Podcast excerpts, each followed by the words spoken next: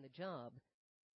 Sometimes lately, the hostility wound up involving her young son, Patrick, who hated his stepfather, and now that he was older and bigger, sometimes came to her defense.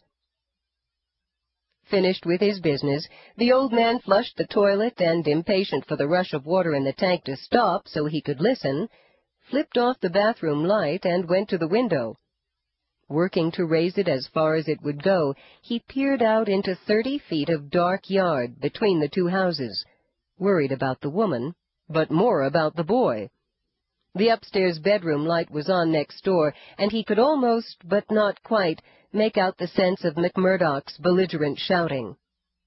The tank water quit running, and he heard McMurdock's wife wail in pain, and her body thump against a wall.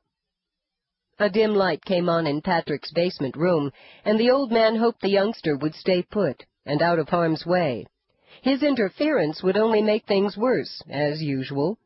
Though he might divert some of his stepfather's brutality from his mother, he was not large or strong enough to stop him, to do what the old man longed to do, though he knew he was no more up to the job of giving McMurdock a taste of his own savagery than the boy. He would call the police if the damned police would do anything. But from sad experience, he knew they wouldn't arrest one of their own. He'd already tried that twice to no avail. All it had earned him was a threat across the back fence from McMurdock, and embarrassed pleading from young Patrick not to call his stepfather's friends again. He was a good kid, really. Showed up unasked on a regular basis to mow the old man's lawn when he mowed his own sometimes helped out with things too heavy for the old man to lift, or too high for him to reach any more, or ran a few errands. Then they would sit in the kitchen over a glass of juice or soda, talking, though never about what went on in the night next door. Patrick tried to act as if everything was perfectly normal, but his casual smile often didn't erase the hurt and confusion in his eyes, as he shied away from anything approaching the secret he was clearly ashamed of and bent on keeping to himself. The old man knew that Patrick had been in trouble once for helping to spray paint four-letter words on a police car parked outside a restaurant where the two officers who drove it were taking a dinner break. That particular mischief made some sense when you thought about it. Acting out, he'd heard it called, a kind of getting back. A black eye and bruises from McMurdoch were the result, and the old man had fervently wished that there were something he could... Another cry from next door interrupted his thoughts, accompanied by the sharp splintering of glass, then the shriek was abruptly cut off. Something heavy fell. Then there was silence. The elongated shadow of a person passed over the shade that covered the window. There were no further sounds from the upstairs room. The old man waited, listening in the dark, but the episode appeared to be over. Tomorrow, and for several days, she would not leave the house, hiding out inside. If he or anyone knocked, there would be no answer. Then any lingering cuts and bruises would be the result of a fall, an accident, her own clumsiness. And young Patrick would make himself scarce, probably with those two friends of his, hoping not to cause further trouble. When there was nothing more to be heard or seen, the old man closed the window to its normal narrow crack and padded back to bed, lay down and tried to go back to sleep, fighting disgust and impotent fury.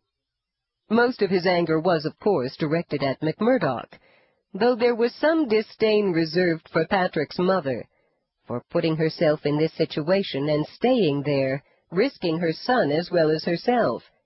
Why the hell didn't she leave? Just take Patrick and go. Even if the house belonged to her, it could be worked out later and wasn't worth staying for. It made no sense to him at all. For three years, off and on, he had been made glaringly aware of the violence that haunted the family next door, and it was growing worse, not better a bomb ready to go off and cripple or kill someone if something didn't change. Well, perhaps it would soon. He comforted himself with the thought that Patrick was about to graduate from high school. He had heard McMurdoch yelling contemptuously that after that benchmark, Patrick would be on his own, that he was through supporting a lazy kid. That Patrick would have to get out, find a place of his own, and a job. The old man sighed and shifted again in his bed. Getting up had not helped the ache in his legs, but the cramp in his foot had not returned, as it sometimes did, driving him crazy with its persistent intensity. Consciously he made himself relax and turned his mind to other things. He began to lay out the garden he was about to plant. Two rows of carrots this year. Good for the eyes, and his weren't as sharp as they'd once been. Maybe he'd try some of those cherry tomatoes instead of just the regular kind.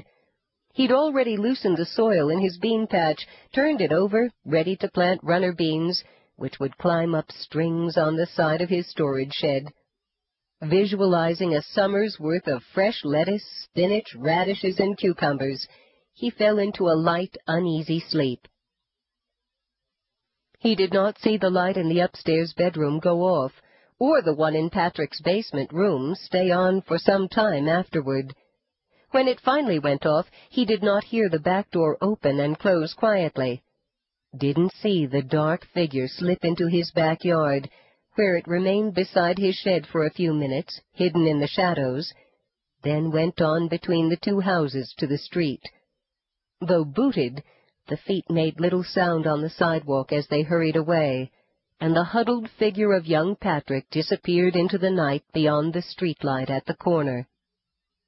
The old man was unaware that the upstairs bedroom light came on again some time later, but a siren coming up the street woke him as the gray light of early morning made it just possible to see the shape of the house next door, the driveway full of police cars, an ambulance, and the coroner's wagon, and many people going hurriedly in and out.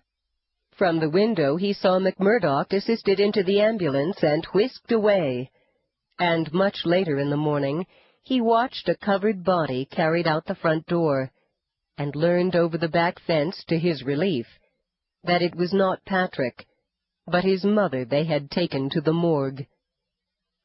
Patrick, it seemed, had disappeared, had taken a few things, including the money from his stepfather's wallet, along with his own small savings, and run off. Patrick, according to Officer McMurdoch, had battered and killed his mother with a baseball bat he'd carried up from the basement, and tried to kill his stepfather, knocking him cold and sending him to the hospital for a day. It was everyone's gossip in a town the size of Cody, how you could just never tell about kids and what they might do these days, how even with a policeman for a stepfather. The old man thought differently. He didn't believe a word of it, but no one asked him, so he kept his mouth shut. If they found Patrick, there would be time for talking. If not, who could he talk to anyway? And especially, what could he prove? Nothing. All he could do was wait and see, but he sincerely hoped Patrick would be all right wherever he was, and that they wouldn't find him. He liked that boy. The next afternoon, when the old man was neatly stretching string from nail to nail on the side of his shed to support the beans he had just planted, a detective came around the side of the house into the backyard. He was so non-regulation that at first the old man thought he was probably a salesman of some kind. Daniel Loomis was a quiet man in his late thirties, slender and fit, with broad shoulders. He had a manner of slow speaking that almost, but not quite, hid the quickness of intellect and wry humor that shone in the half-lidded eyes that peered out under the brim of a baseball cap, above a slightly hooked nose and scrubby mustache. He wore a black windbreaker and moved almost silently across the small patch of grass near the back door to the path between the old man's two raised garden plots, where his feet finally made a sound on the pebbles, attracting the old man's attention. He did not respond, but continued to fasten the string to the nails and waited.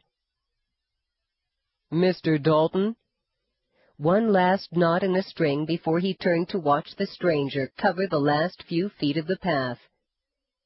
You selling something I don't want?